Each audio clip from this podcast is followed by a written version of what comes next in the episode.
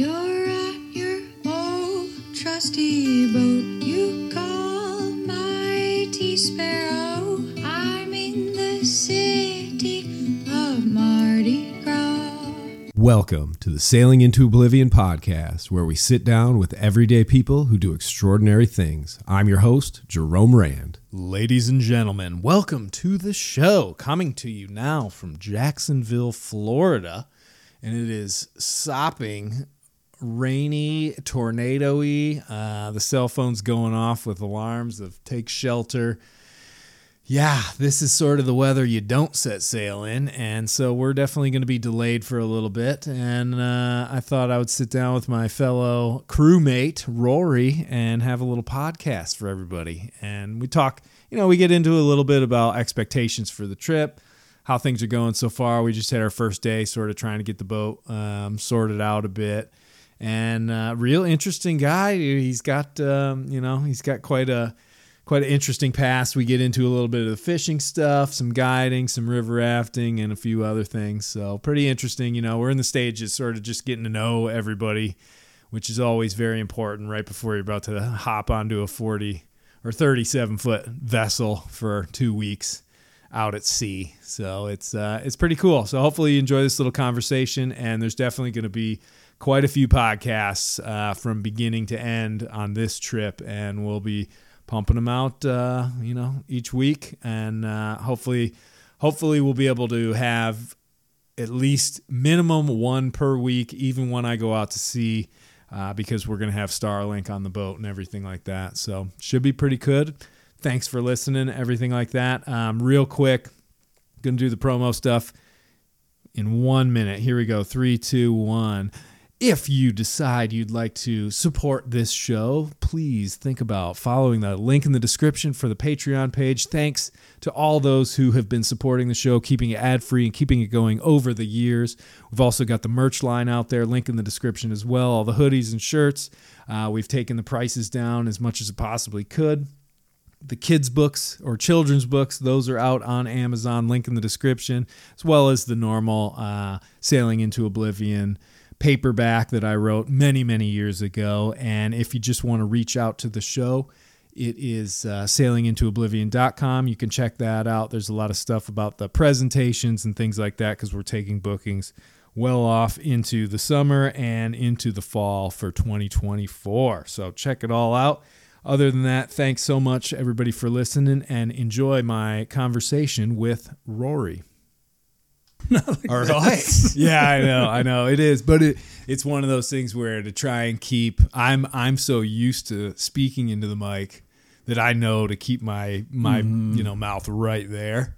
But if you know in the beginning when I first started doing this, I was you know I didn't know mm-hmm. exactly right. But Rory, thanks for coming on the show, dude. Yeah, no, this is this is a treat. I'm excited. Little, nice little thundery afternoon. It's actually kind of a neat setup. Uh, we're in a hotel down here in Jacksonville and got a big picture window. We just our our cell phones just went off simultaneously with the old uh, tornado. Amber Alert or whatever. Yeah, Well, I guess it's pretty Yeah. blustery out there. I'll say Yeah. no time to be in a boat. Uh, no, definitely not. I'm glad. I'm glad Ryan wasn't uh, too keen on on going back. And you know, honestly, hopping on a boat uh, anytime when there's lightning on the dock, I don't like it at all. Yeah, I don't care for it. You know, I mean, it seems like more often than not when you're out there and there is lightning, you know, you- you're on a boat, got the lightning rod sticking up in the air. Yeah. and, it's And all those electrical panels and all the shore power cables. I just feel like uh, we're like a magnetic grid for Yeah, for I mean- strike. I've been out, you know, doing fishing trips in years past, and you know, you got two guys in your little rowboat waving superconductors around in the air, Yeah, you know, right. fly fishing, and I got an aluminum boat on top of it, so it's like that's always nerve wracking. Uh, yeah, a little bit, a little bit. I, I've got a few buddies. Uh, one in particular, Brian. Shout out, shout out to him. He definitely is a listener. Um, he, he his boat got hit down in South Carolina, and it just roasted everything.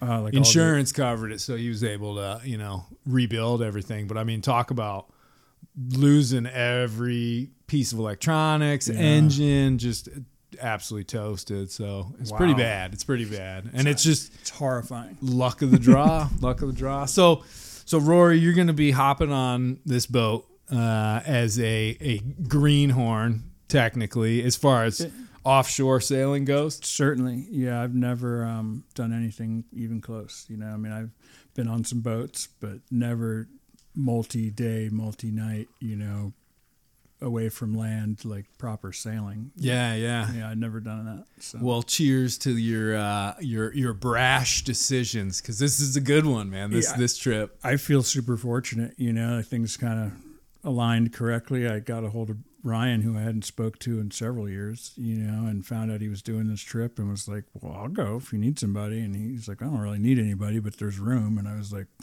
There we go. Hey, "You don't got to tell me twice." serendipitous then, man. Well, that's cool. And I mean, you you were we were talking the other night, and you were saying, you know, kind of looking for a little bit of adventure in life.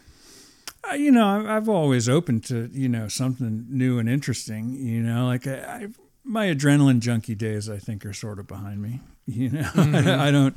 I'm not the thrill seeker that I might have been as a younger man, but you know, um, I'm super pumped about that. You know, it's like that's going to be a hell of an experience. You know? Well, that that's for sure. I mean, it, you know, the offshore world is such a unique place.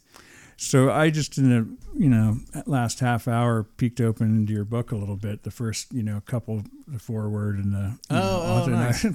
dude, that's adventure. You know, I mean, I, I don't. yes, that I can't imagine, you know, what that would have been like. So that's that's unreal. Well, and you can think. I mean, you know, I, I in that book, I don't really get into the preparation all that much. It's pretty much like I wanted to write a book about the the actual trip, and that's pretty much it. And give give the audience or the reader as much of just a realistic look of this was how it went for me, and this is what it's like when you do this sort of thing, without sort of pontificating on why I'm doing it and yeah, all the the the reasons and you know the years leading up to it and all that sort of stuff. I kind of wanted to write something that was a fast read, uh, but also kind of a thorough, thorough sort of description of it, and and definitely like bare bones real life.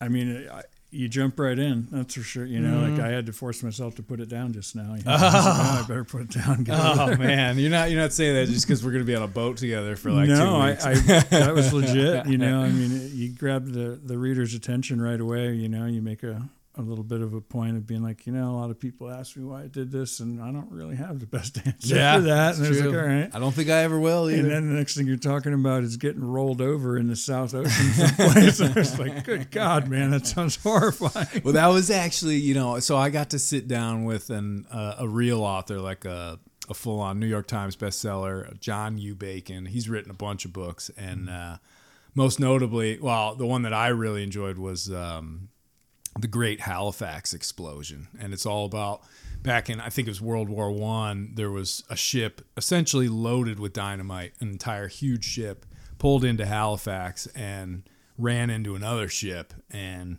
caught on fire, and the explosion was up until that point the largest ever seen. It, it obliterated Halifax, and he the way he describes all the stuff leading up to it, and then how like you know the people of Boston and you know America as a whole went up and helped and stuff. And I guess Halifax still sends a Christmas tree down to Boston every single year Wow. that goes in like the Boston Square So- or something. Was it like all these other big ports where they have the massive fuel tanks and everything right there on the water to, you know, go up with the explosion? Or was it? Uh, just- no, it was just that this one ship had so much explosive on it that because it all went up in one shot, it was almost the equivalent of like a megaton or something.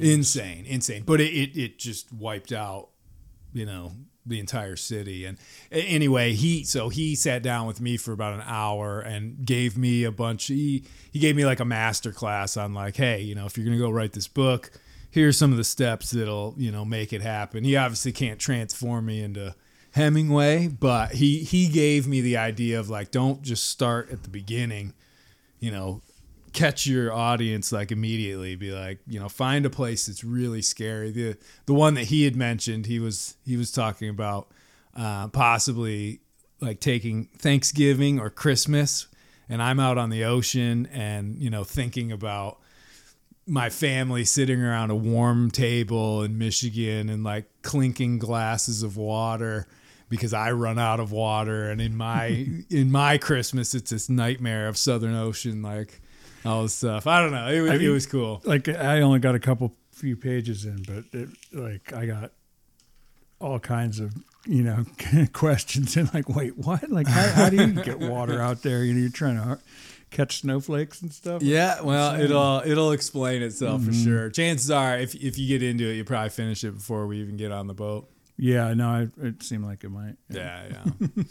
but yeah, so I mean, uh, I figure, um, you know, what are your impressions of the the boat and stuff? So Rory and I set, spent the first day, you know, just basically cleaning up and organizing and getting the boat in some working order, so that we can now figure out all the the issues and things that need to be addressed before it's seaworthy. What what are your thoughts on it? You know, it seems like there's overall like it's you know pretty pretty much there. It's just there's lots of little little detaily things it seems like need touched up. You know, I mean some of the stuff's out of my scope, so maybe it's more significant than I realize. But it it seems to me like you know two three days of us staying on top of it, we should be able to you know.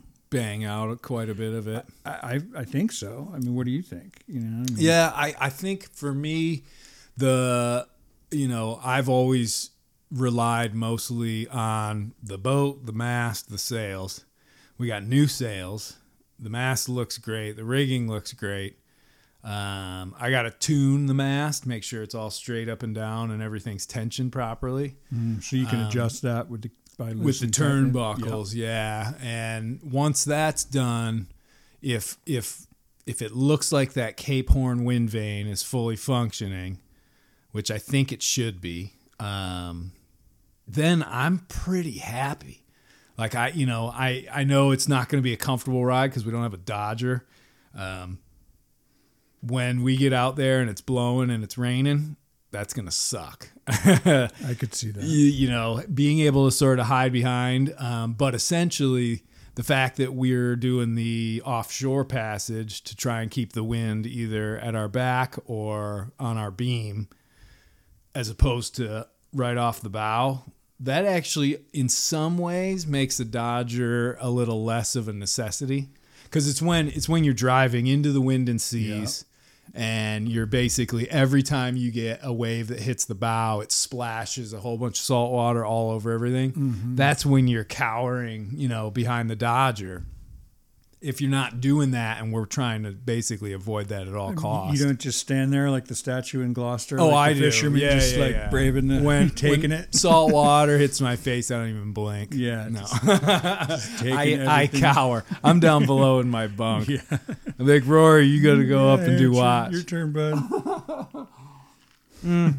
No, but I mean that. I think sometimes um, these days it's easy to overemphasize the importance of uh, the electronics and navigation as opposed to the real basics, which is the sails, the mast, the boat. Structurally, is it good? Do we have a good auto helm, um, or in our case, a wind vane? and that all looks pretty good. I was inspecting the the rudder and uh, or not the rudder, but the the rudder shaft and all that stuff down below, and how the Cape Horn was installed and everything, and that's all like ste- stainless steel, you know, beams. It's all welded and everything, and it looks pretty stout for sure. You know, and honestly, I would look to your opinion. You know, because I had basically the same question. Like, what do you think? You know, Yeah, like you know what yeah. you're looking at. I mean, I'm just kind of looking at it and going from very little to draw Right, on, right. You know?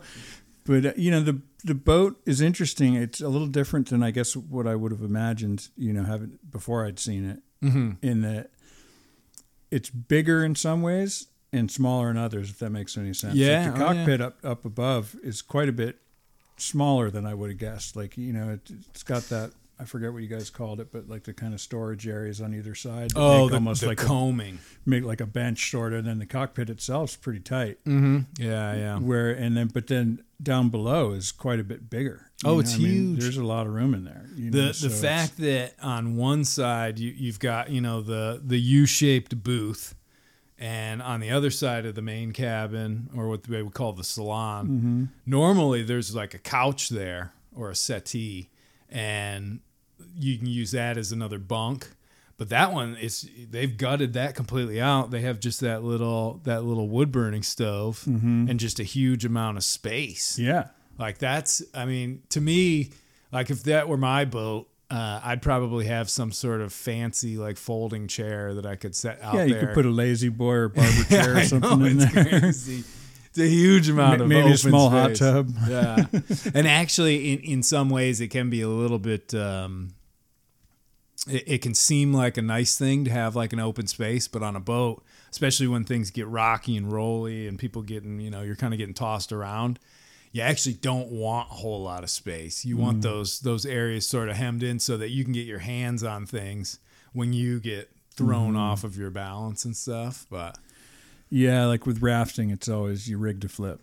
You know, Yeah, you yeah, ne- you never right. know where you're gonna make a dumb mistake and catch a bad one, end up flipping in a place where you, you know, anytime you get cocky, you get served. You know. Oh, yeah, the, uni- the universe. how long were you doing the rafting stuff? Oh, I, I've done a bunch of it over the years. You know, I, I was a, primarily a fishing guide, but I've rode all kinds of stuff. I've been pretty fortunate, gone on a lot of good trips. I've never done the Grand Canyon. Was kind of Ah. one of the, the pinnacles of that. I've done of. that one, yeah. and I, I've not done that, but I've done damn near everything else. You know, that's worthy. You know, in the Intermountain West, if you will. You know, and there's a couple, Okay. couple missing, but I was fortunate enough to do a Selway trip years ago, which is up in Idaho. That's a pretty tough Pretty one. gnarly one. It's yeah. one of those ones where it's all through a wilderness area. Like to do the shuttle, you have to drive around a mountain range. It takes a whole day basically, and it's like four days through this wilderness area where they only allow one one permit per day. So it's just you and your guys. You don't see anybody else on it, and it's it's a tough permit to pull. And years, Oh, I bet.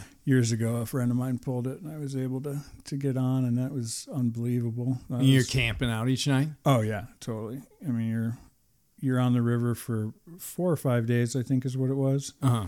and um, it was huge when we did it. And It was we nailed it. Like it rained for the whole week before, and Oh, right, know, right. rained spottily throughout the trip. But I mean that every time you went around a turn, the river doubled in size. It was unbelievable. And that, that, that I mean, that happened the, the second time. The first time I got to do the first half of the Grand Canyon when I was like 12, but then I was able to get onto a uh, a guided trip with small boats, you know, little like four and six person rafts. So were you on one of those big J rigs with the engine? No, motor no, no, no. It was all oars. We had in our we do a group of maybe twenty or twenty five people, and then six or seven guides, and we probably had six boats, if not more. And so you'd have on the oared boats, you'd have two people in the back, two people in the front, and then the oarsman. And then uh, then we'd always end up having one paddle boat, so that you know you'd have six people on that. Everybody's you got a paddle in people their just hand. get destroyed. Oh, I never did that one. I was always like, dude, I want to be in the back or the front, punching through the wave. But um, the second time, when I was probably 22, um, went out and we did the full 14 days, and mostly it was all people that I knew, friends and stuff, and uh, the it had rained monsoon for days, days and weeks, and blew out a couple of uh, wastewater treatment plants. So that was in there. There was a lot of dead cattle floating in the river. But normally the Grand Canyon runs between I think like like nine nine to eleven thousand feet per 2nd When we were in there at its peak, it was like forty five thousand.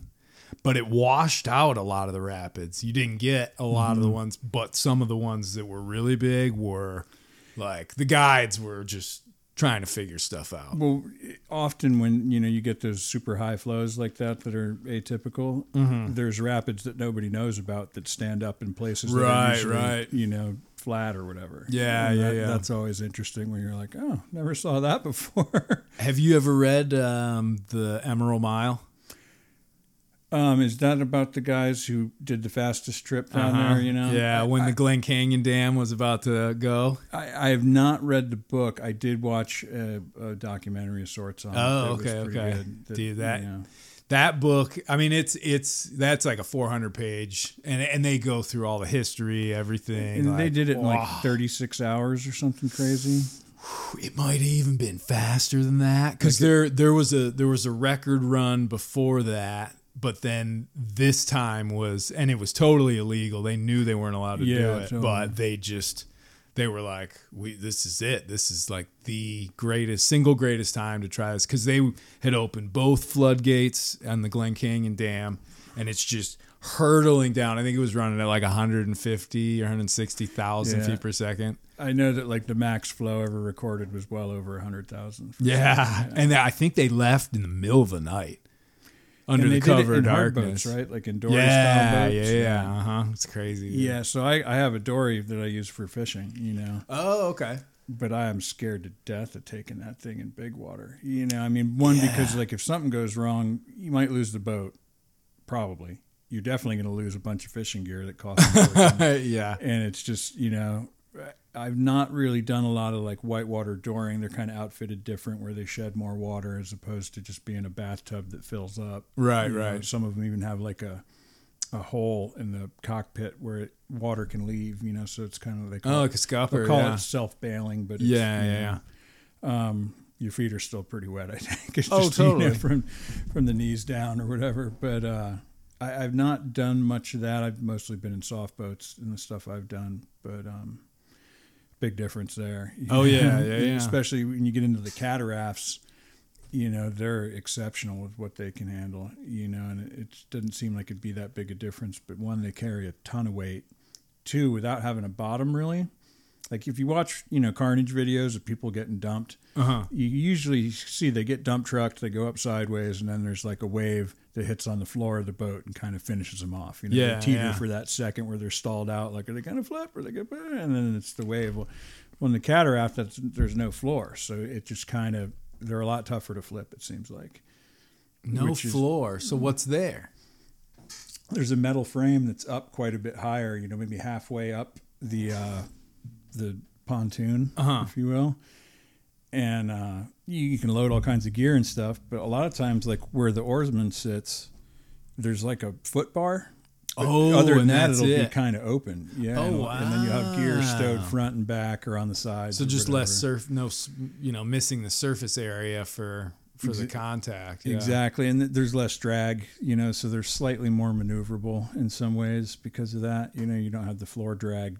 Right, right. you know, okay. so when they're when they're empty, not heavy, like not no gear, they're like a Ferrari, you know. Yeah, oh, I'm sure, right? You load them up, and there's you know, still takes a couple strokes to change direction. Well, interestingly enough, I mean, with with the Tayana, um, you know, that canoe stern, that's part of the the sort of thought behind that design. You know, when you're running before the seas, so you're going with the waves and everything. Um, you know, you get some big breaking waves that come up because the waves are always going faster than the boat, but they'll pick you up. And I mean, I've seen it on Sparrow where you'll have a big, gnarly white freaking wall coming thundering at you, and like the stern just picks up a little and it just gets peeled apart and it goes right behind. But you know, most traditional boats have a flat transom. And so when that wave hits that transom, it's sort of it's like getting smacked on the butt, and So and it'll sometimes it'll forward or well, sometimes it'll scooch it forward. Sometimes it'll it'll scooch it off to one side, and then the boat gets Oh, sideways to everything. sideways, yeah. yeah. and that can still happen to the canoe stern for sure. But Same know. thing happens in the river. You know, you, you call it spin to win. Sometimes you just you, you keep spinning, keep it- going. and sometimes that plays out well, and sometimes not so much. Well, I've always I always thought of it this way, and I and this this comes into play a lot of times going in and out of marinas. Is that you know if Mother Nature decides to throw a puff of wind your way and is going to push the boat one way, don't fight Mother Nature. Don't fight the boat. Go with it. Like you're saying, if if it starts to spin, just keep spinning it. You know, mm-hmm. make it make it easy. If you try and fight it, that's when things go pretty horrifically. And when, you know, hence why you know, when you get into pretty rough weather and if you've got this, the room to be able to run, I always, if the winds get get really bad and the seas get bad, I'll just turn with them and just go. I might lose a day or two. Yeah, but- I was going to say it'll take you. you yeah, know, I mean, we wouldn't ways. if you know, for instance. So, so you and I looked at the weather. We looked at this route that we're trying to take, going from Jacksonville out, just about to the um, longitude of Bermuda, and then straight down to Puerto Rico.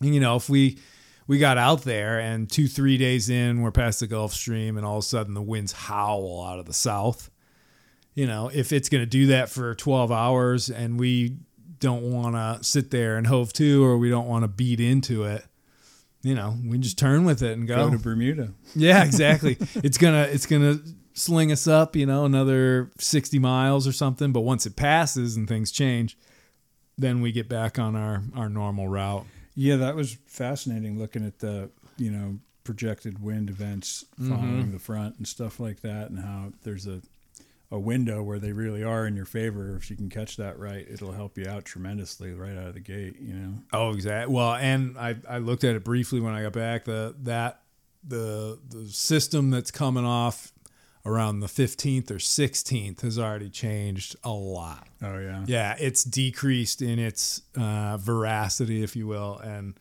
essentially that's good news for us because you know looking at the boat and seeing how much we have to get done, and you know I'm I'm a little torn with with the the hooking up of the last of the electronics because you know I, I know like like you said the elect the electrician's already done so much it's kind of I don't know but if if if he's not able to come back and do finish the job it's kind of one of those things where it's like well I guess we got to kind of just take it on and plug all the rest of the stuff in and then just you know go for it but I my point being like by this weekend we might have another window of opportunity to go. Yeah, it was looking like the next opportunity after this one would be. So Mhm, kinda quite had in the back of my mind when you know we were talking about how long it was going to take to do stuff, and I was like, eh, it seems like we could probably get all that stuff done before then.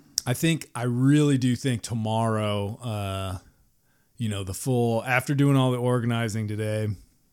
Obviously, we have to jump on some of those projects, like the last little bit of, you know, kiwi grip paint that's got to go on the repaired deck, and a few of the things that need to be bedded properly because those that takes a day or two for that to really cure up nicely. Um, if we can nail those, and Ryan can go and do that. Um, Well, it was nice to see that he seemed like he has ninety nine percent of all the like stuff that you need. You know, that's Right on board, yeah, the store back and exactly. forth and that kind of thing. and that that's, that's a huge thing. you Yeah, kill so much time. You know, and just It's like, oh, I don't have this. I gotta go. I'll, I'll be back. I'm going to West Marine, and then like an hour goes by. You know. It's like a running joke at home, you know, with the kids who work at the hardware store. Like, you find everything you need? It's like, I'll let you know when I get home. you know, it seems to be like, I'll be out. back. you Yeah, know? right. But yeah, I think I think with uh, with a good blast of uh, the full on cleaning, and I definitely want to do a bunch of that. Uh, but I think if if we if we can allow Ryan to do you know f- do the kiwi grip stuff and just like he can focus on that, and you and I can just start doing sort of a deep dive clean, get the galley, get all those, you know, the that fridge and stuff. It has that swinging door. I'm pretty sure that just gets screwed down. I saw screw holes because there's no latch on it. Because normally on a on a ship's refrigerator, the access is from the top. Which it is back there behind the stove or whatever. There's like Uh-huh. a slider, I think. Yeah, yeah, the yeah. Fridge, and then the rest of that being a freezer was encouraging because I was like, icebox. Like, what is this? The 1920s? What the hell is that? A lot of boats still do that. A lot, yeah, a lot of boats have actually switched to, you know, those coolers that you can plug in to like a cigarette lighter, essentially, and and they're they're efficient and they're not very expensive. You know, to to get a system for a boat like a cooling plate. And then run the really thin copper piping, get the regulator, all that sort of stuff, um, and the compressor. You're looking at like fifteen hundred, two grand Easily. easily. You know, I mean, you get up to five in a hurry, I bet. Oh, you, you oh, know. definitely. If you, I mean, my on Sparrow, I have what's called a keel cooler, and essentially it runs that freon. You know, it goes through the compressor, goes through the cooling plate, and then it goes down. And there's a fixture where it goes through the the side of the hull into the water, and it runs through kind of like a little Like radiator A thing. heat exchanger setup. Exactly, yeah, and um, and then goes back into the system. And So how does that work if you're in tropical waters where it's hot? well, that's the thing is that freon's super hot when it gets down there, So and it still cools it yeah, off some, even if the water's you know eighty degrees or ninety degrees, but yeah, you just you just run that sucker like crazy. but yeah, so I don't know all, all those different systems. I mean, you know, it was amazing. It was it was pretty incredible to see the transformation of that boat today, though. From from what it looked like when we get walked into it. Yeah, that, today was the first. Like I saw it briefly yesterday, just from the dock, you know, standing there. But Mhm. I, I hadn't gone down below at all until Yeah. today. And it, you know, I mean, everything seems like it's there. It just needs kind of tightened up a little. Yeah, know. yeah. And I, I, Ryan's pretty overwhelmed with all the stuff he's got going on. I'm, I understood his position on it, you know. And I think today probably helped get him. Kind I think it a little better. just kind of looking around and and you know seeing that it's more of a livable boat and i think i think that's going to be a real key to it is we got to try and take as much weight off of him so that he can you know wrap up all the stuff he needs to do and You know, I think we've all been there where you're, you know, got an undertaking of some sort. You bit off a little more than you could chew, and it's overwhelming. You know, it gets intimidating. right right Like you said, you start knocking things off. All of a sudden, things come into into view, and it gets a little. just starts to feel better yeah. yeah You feel like you can do it instead of, you know, defeated before you even start. right right well and I, I did i reminded him the other day i was like remember this is supposed to be fun it's very easy and i myself have lost sight of that a million times when i'm dealing with sparrow or other Sometimes you gotta zoom out.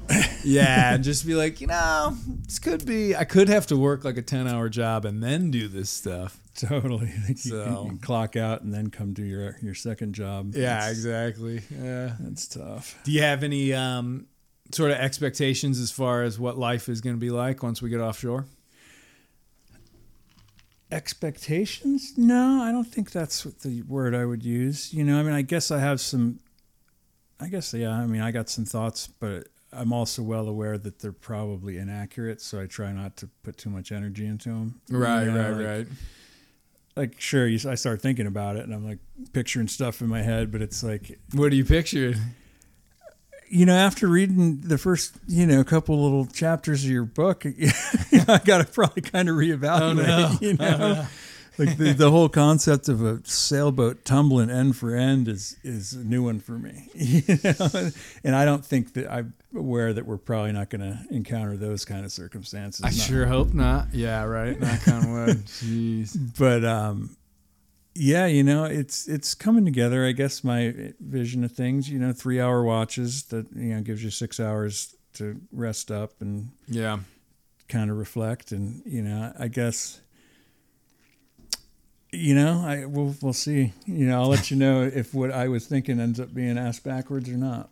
But i i feel like um it's kind of an open canvas in a lot of ways you know like it's the unknown for me at least you know it's so much the unknown that it's it's hard to really Yeah, yeah. Well, know? and I, I just, you know, I'm just putting you on the spot a little there. Oh. I apologize, but like it fine. is, you know, it's one of those things where I've I've had enough experience with people, um, you know, who have bought boats but never gone offshore, but they dream about doing it and stuff, and and you know, being able to listen to some of their expectations and talking about, you know, well how about flip the script what are your expectations you know being a guy who's done it a bunch oh, and you're going like here, off there. here to kind of babysit some chumps who are just learning I'm here. I'm here as the, uh, uh, I guess you could say insurance, confidence builder, and last line of defense. Without a doubt Yeah, I that- right. i guess your expectation and mine are the same that way you know and, and that was reassuring learning from brian and listening to your podcasts and kind of i don't know not getting to know you but getting an idea of some of what you've done prior to meeting you Right, right. certainly helpful you know like okay well, we got somebody who knows, you know, who can answer questions like affirmative, you know, with, Yeah, with right. authority, not not like, well, I think this is what we're supposed to That's do. when you know you're starting to get up there in the years when uh, when people say stuff like that about you. But that's a good thing. I mean, you know, it's uh, for me one of the one of the really nice parts about a trip like this is to be able to sort of pass on as much knowledge as I can to to make the learning curve for everybody on board just super steep. So it's just like, oh, okay.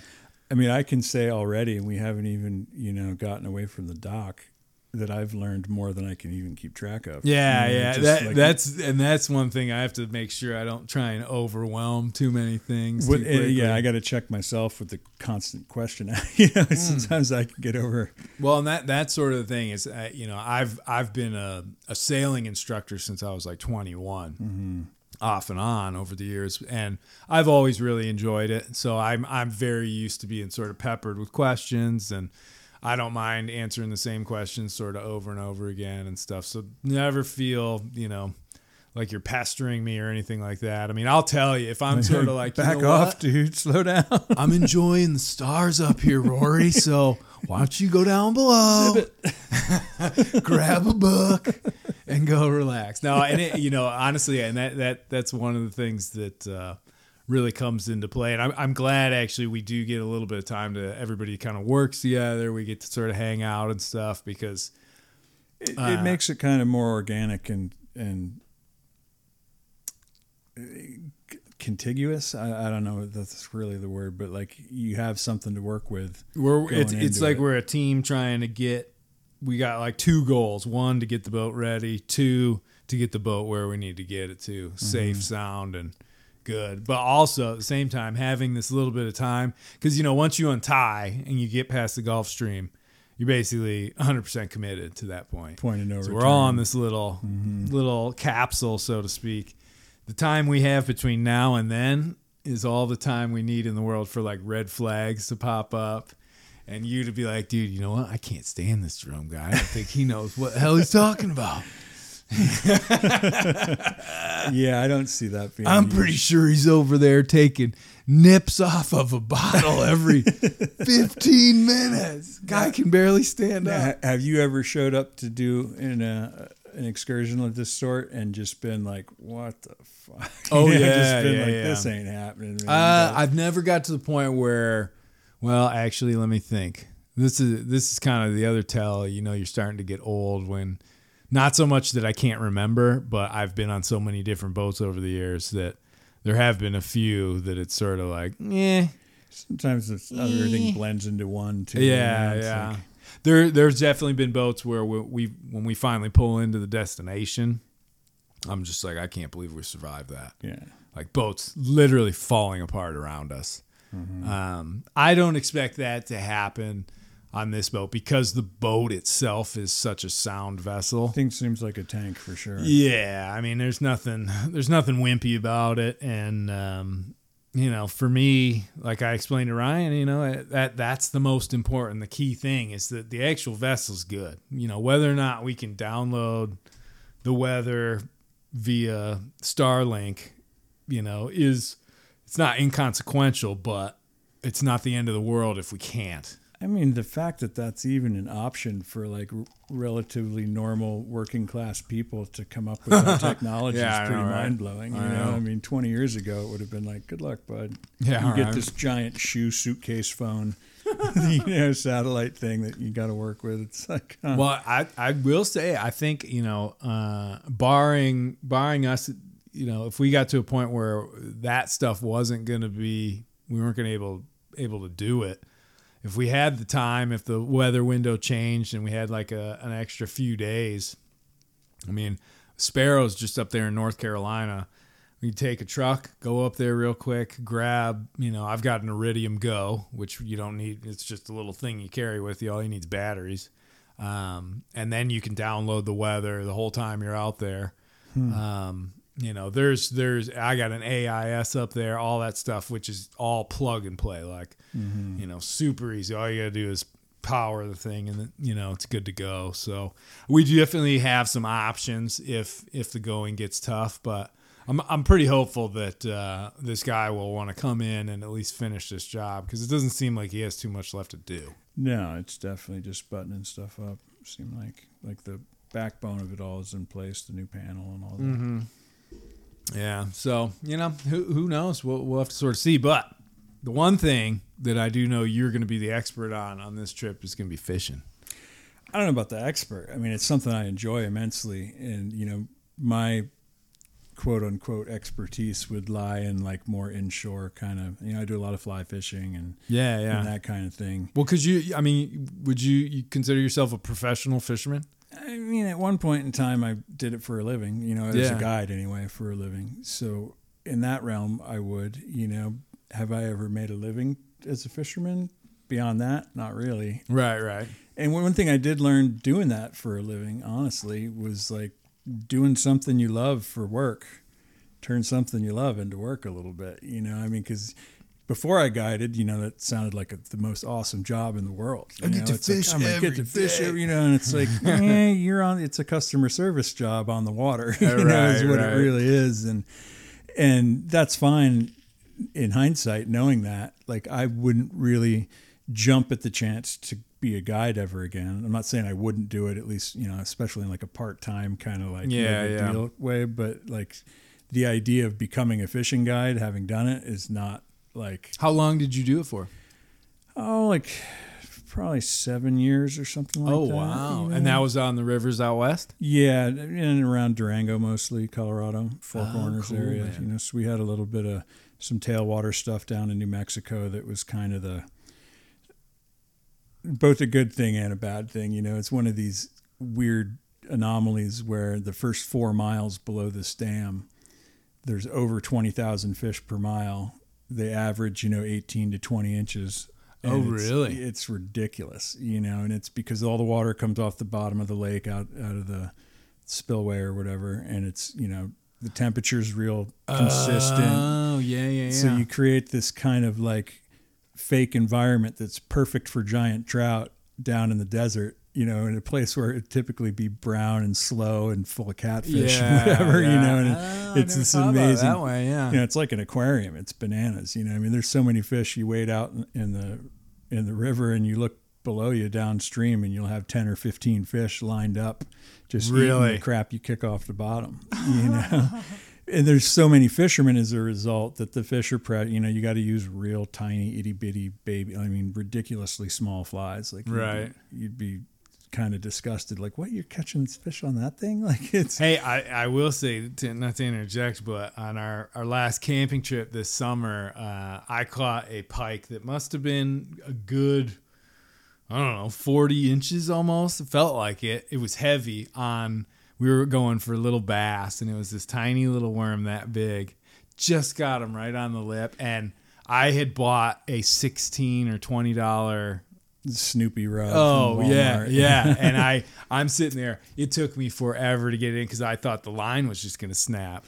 You know, uh, Greatest It- day of my life. this guest ranch I worked at um, outside of Durango, north end of Vallecito. Vallecito is the reservoir down there that um, somebody introduced pike into years ago. Hmm. I, I don't think by the DOW's design, really. I think it kind of Right. happened. Somebody was just like, yeah, you know what? but because you know these pike eat nothing but trout and salmon, as opposed to like perch and suckers and and those kind of fish. You know the fat content in the trout and the salmon breeds some particularly heavy Huge. you know you don't you don't get those snaky ones they're all pretty Yeah. they got shoulders you know and we had a guy we're out there in the pontoon boat you know the party barge which those things can be surprisingly good fishing boats you know you can have seven people fish off the thing at Right, once right. you know and it can be a good time but um, this guy caught a 47 inch, like 27 pound pike on exactly like a Zebco Walmart. You know, And I remember the reel, the reel handle fell off when the fish is like at the boat. Oh, like, really? really? We're trying to put it back together. It was,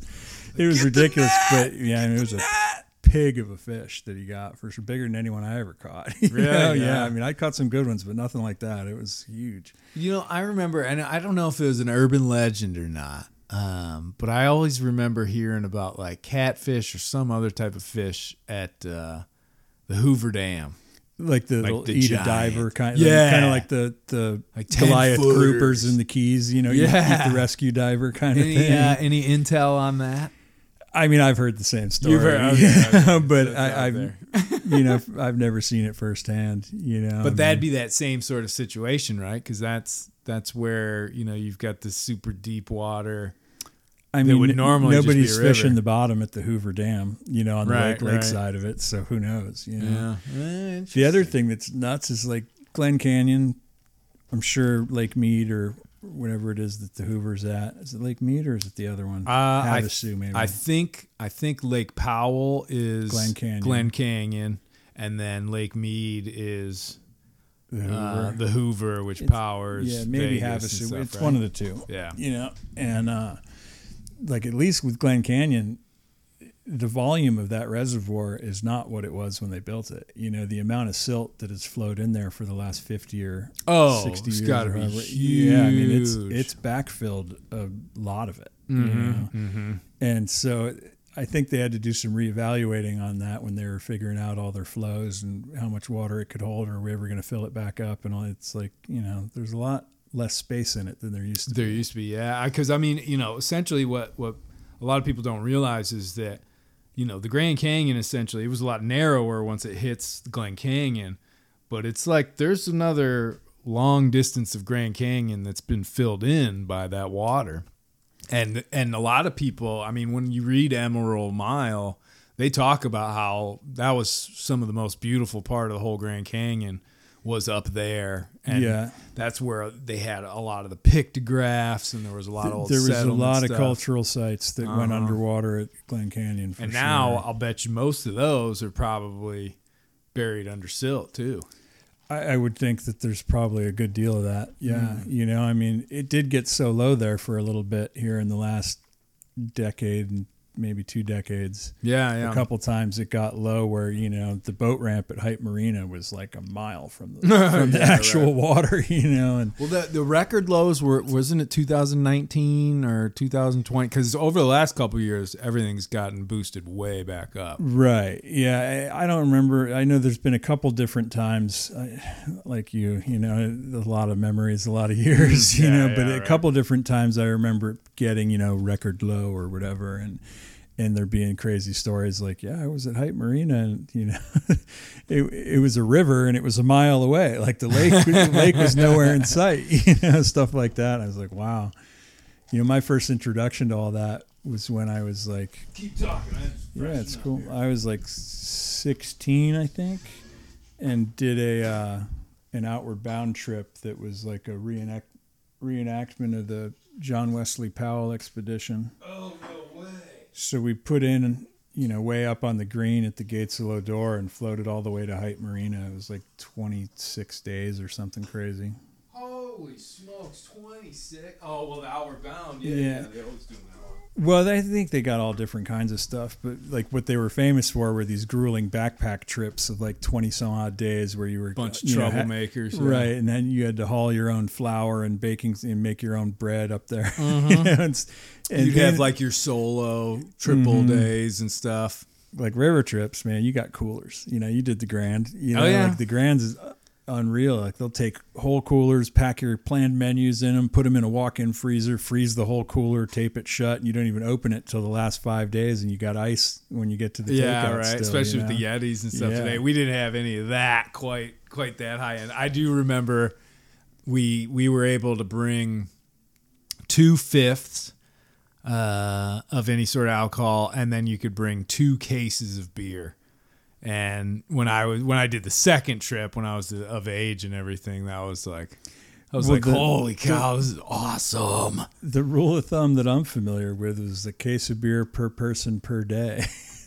Oh, jeez, I wasn't drinking that much back then. you know, I mean, you, way. you only drink about half that, which is, I think, why you got to bring so much. But you know, they get spilled a lot. They get you know, spilled a there's- lot, There's yeah, a lot yeah. of soldiers, wounded soldiers there. But I always thought it was cool though, because the you know the Colorado's so cold. We would just you'd fill up a little net bag and you'd just have it right in there, and that would usually keep the beers cold enough. Especially, I mean, you know, if it's if it's eighty or ninety degrees out, in the air. Or 110. Or 100. Yeah, yeah, you're right. Dude, Arizona's unbelievable with that. It's it is. It's crazy. know? Like I, I landed there once. I don't remember where I was going at the time, but you know, we got off the plane and the you know the captain's like, "Oh, you're welcome to Sky Harbor, Phoenix, blah blah." blah. And yeah, we're looking at temperatures of 117. you're just like, "What?" Oh, it's a dry heat. It's yeah, a dry well, heat. you're looking out there and there's like all the guys doing the luggage and stuff, and you're like, "Geez, man, how, can you, hell could you out do there? that?" I know. I know. It's crazy. Well, and that's you know when I'm out um, when you do the trip from the north to the South Atlantic or vice versa, Mm-hmm. you get around the equator and in the doldrums area, and I mean sometimes it's like 90, 95. I've, I think I've never really seen it much more than that. I'm sure in the sun it might be hotter, but you won't have any wind. You get this ocean around you. And down below in the cabin, it's like 100 degrees. Oh, it's like an oven. There's just no way to escape any of it, and the only thing you can do is constantly wet your, you, you know, like whatever you're wearing. evaporative and cooling. just you get that evaporation, and that's the only reprieval. Oof, a lot of lightning going on. There's been a couple good ones. Yeah, yeah, I know. The wind's picked back up again too, but but yeah, I don't know. Yeah, Are you? Uh, quick question: Are you um, are you good at cooking fish as well? I'm a decent cook, like across the board. Yeah, I've worked in some restaurants over the years, and like I said, you know, you don't get a body like this by skipping meals. you know? so I mean, I, I can, I do okay. You know, I mean, I'm not gonna dazzle you, but it'll be, you know, certainly edible. Well, I, that's one of the things uh, when you get out there. Essentially, a lot of the cooking that gets done and the meals that you will eat are dictated actually by the weather more than anything. Because when it's rough and it's ugly, that's when you're eating just like you know a can of Chef Boyardee. You know, when I was looking at the stove, the way it's set up to kind of The swing gimbal, side yeah, to side, yeah. you know, I definitely, I guess there's an expectation. I was like, oh, sweet. So the stove stays level while the boat gonna- rocks. Like, yeah. that's pretty interesting. how much are we gonna rock out there? Yeah. Yeah. And then it's like, you know, with any luck, the fish you catch out there, most of them you can eat raw. it comes Uh, Get yeah. a little wasabi powder or something to Uh-huh. bring with. little soy sauce, a little lemon. Done that before, but yeah, I mean, usually when when I catch like mahi mahi or small tuna or something like that, I'll basically fillet that thing up, and you know, I'll I'll eat. I'll make little real thin cuts and have those raw, just with a little Like bit of soy back, sauce. backstrap or whatever. hmm And then, um, but yeah, I mean, most of the time I'm just a little olive oil or something and just fry it up in a pan and chomp it down. Did you grow up doing a lot of hunting and stuff up there in Michigan? Or? You know, we never did really. So I, I, all my friends and their parents and stuff would all go out during deer season. It's all whitetail. Yeah. Mhm. I had some friends that, that would go out and get like black bear up in up in the UP and everything. And I don't know. It just I was always I would do a lot of lake fishing. Um, but I just yeah, I you never ever catch a muskie? I don't know if I've ever caught a muskie. On our little lake, it was back in my day, it was trout, perch, bass, walleye. Now it's bass essentially and pike on that lake. And on the lakes up in uh, the UP, it's pretty much same thing: walleye and trout and, Tr- like and lake trout Mhm. primarily? Yeah, yeah, and rainbow. and rainbows. Yeah. But small, you know, there's you, you look at all those old pictures. What must it have been like a 100 years ago? You see these guys with like a rack of like 15, 40 inch, you know, walleye, and they're on this little lake. You're like, man, that's what it's like to be the first ones there. White people are pretty good at screwing stuff up, man. Yeah, it's like, let's just take as many of them mm-hmm. as possible. It's you know, I mean, then they come back around and try and manage it well, but it's like you know, Well, there was just, I mean, I, there was a real ignorance, no matter, you know, who you were back then, of like, the world is just so plentiful. There's no way we could ever yeah, get all of this. I mean, when we were talking about, you know, the, the logging. cutting the trees down and mm-hmm. stuff, I mean, most of the, most of the small towns in northern Michigan are all old lumber mill towns Same with from back when they were, you know, Vanderbilt, all those guys were building all the cities. And the ones that are still there are just the towns that somehow survived. Yeah, like even when I was a kid up there, where my grandparents you know live in northern New Hampshire, there was several paper mills, like paper mill towns. you Yeah, know, yeah, that yeah. was like the backbone of the whole town, you know, and they're pretty much all gone now. You know, which is Out kinda- that way, yeah. yeah, for sure. There's still a bunch on when I was doing the Appalachian Trail. I remember, I think it was like Pearsville or Perryville, somewhere in Pennsylvania, I believe. But I mean, you could, you know, you get that that Uh-huh. you pulp smell. it. It's, yeah, it's yeah. not a, the best smell. That's for no, sure. no, it's you. You always know when you're entering a, a pulp mill. So my, my great, I was just thinking of those towns. You know, it's Gorham and Groveton. Gorham, right? Gorham's Yeah. right on the AT, man. Randolph is right there too, I think. And uh, Gorham. so my great great grandfather was named Bick Bickford. Oh And no he, way! He was the famous one arm mountain guide from uh, from I believe Gorham, New Hampshire, who he built a cabin that's actually in the Great Gulf on the side of Mount Washington that he was allowed to live out his days in after they made it national forest. No way. Yeah, I've never been up there, um, but my dad and I think a couple of his cousins one time, you know, maybe 10 or 15 years ago, got up there and they actually found like the old footings and foundation, the old wood stove and stuff from the cabin. But So that's on the. Is that like the northern northeastern, side? northeastern kind of flank of Mount Wash. Yeah, because there's there's Lion's Head, which is like a overlook spot. he's like the next. So if you're looking at Tuckerman's, which is kind of on Yeah, the, the east side, it's the next kind of The next one over. drainage or whatever you'd call it. you Right, know, right, the next bowl right almost. to the right. And Dude, that's some gnarly stuff. So many people have died up there. yeah. It was the most deadly uh, mountain in North America for It's insane for almost sure. ever. Yeah, the I think Denali wind- took it. Highest wind speed ever recorded is like 238 or something. yeah, Yeah, yeah, yeah. that's when the gear blew off the mountain or whatever. Yeah. Oh man, God, I, I they, a great book about all. Um, he only touches on it, I guess, but Bill Bryson's A Walk in the Woods. When Is that the one with the, the bear on the cover? Yeah, yeah, yeah. I, yeah. I read most of that. I don't and that that one in you know it, it had it was great for me personally because it was it was a huge part of the inspiration to go and hike the trail um, but at the same time that book and then especially when they turned it into a movie sort of changed there it just amped up the amount of people that were willing to or figured it'd be a good idea to go out and try and hike the trail so it, it you know it's it's funny how when Which when Hollywood brought to light a couple like serial killer weirdos too. a couple more, yeah. I think up until the point where that had gone on, there were maybe eight or ten murders. The la- the last one that I knew about was in 2019 Oh, that's when the guy, yeah, some Jared something or other, freaking psycho. Uh, he was on the trail for a long time, threatening people, being a real crazy person. Um, I think he got thrown in jail, but then let out, and then he ended up. I think he killed one, stabbed another woman. Who the woman actually, I, I ended up actually doing a podcast about it when I knew the story through and through. It's freaking crazy, dude. I mean, yeah. but they do say they say if you draw a two thousand mile long line anywhere in America, you're gonna run through some murder cases. That's an interesting concept too, because uh, so some years ago, a guy that I worked with, his girlfriend was one of the kind of key figures at Bonnaroo, that giant music festival in in Tennessee, Oh yeah, yeah, yeah. and I got the opportunity to go. Whatever, you know, we were all styled VIP backstage. It was great, know, because of her. But you know, talking with her when we were just sitting around one night.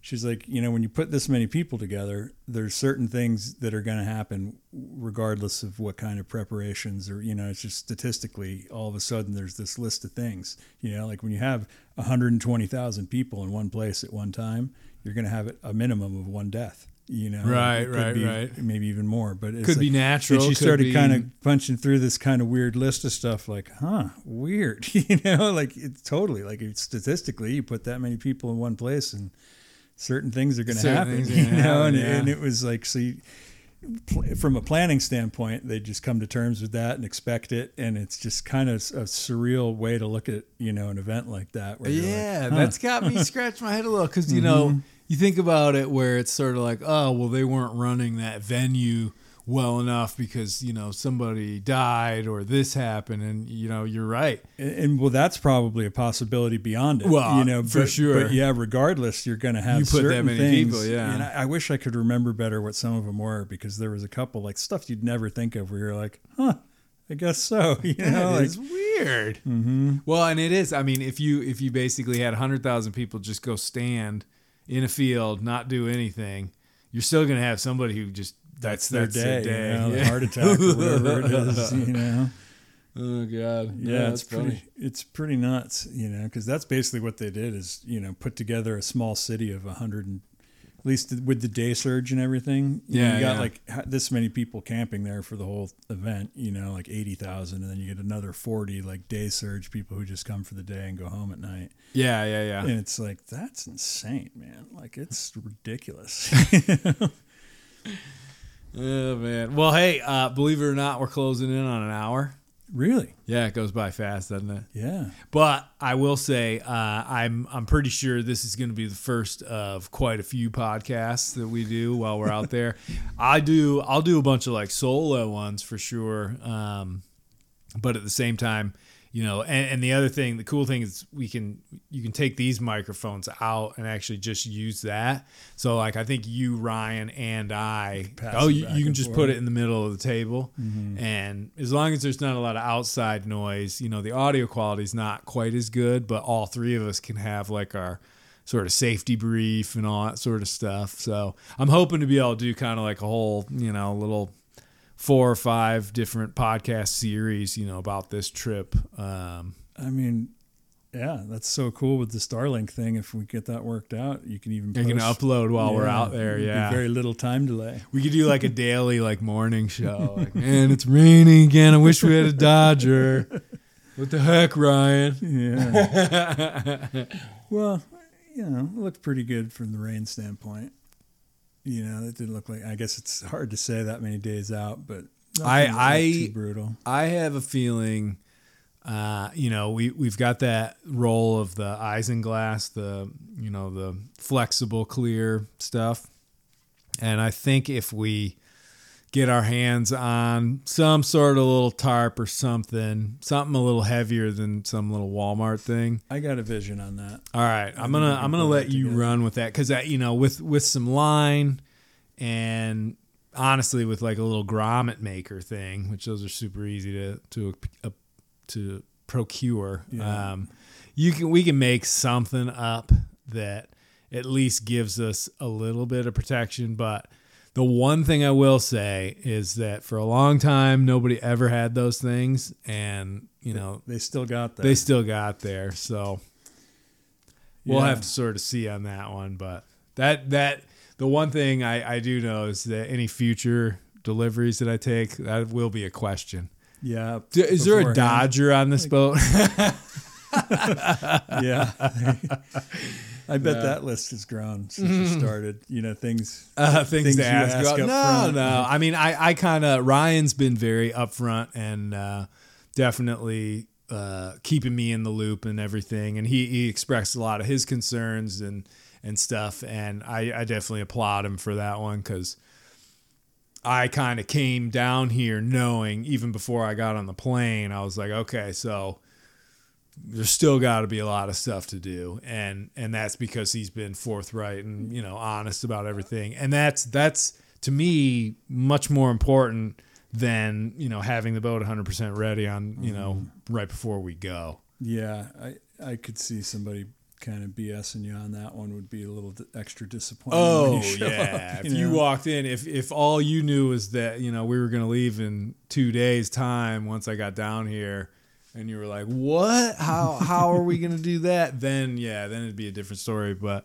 no I I like Ryan I think he's going to be uh I think it's going to be a lot of fun I hope he has a good time on this trip and um yeah dude we're we're his support crew literally we are his crew Yeah. El Cap. I hope he, I'm sure he's going to listen to this. So Well, it's great every time I've called his phone and he hasn't answered. You know, hey, you've reached Captain Ryan. Leave a message. I know, I know. us." Yeah, I saw that. Yeah.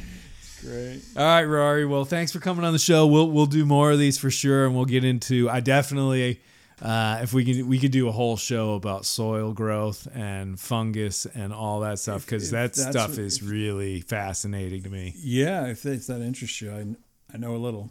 Yeah, no, no, no, for, For sure. sure, so- Doing it, I the the fact that you know how to do that stuff in the natural sense, where you're utilizing nature to help nature be more productive, that's pretty cool, man. God bless the internet. You know. Absolutely.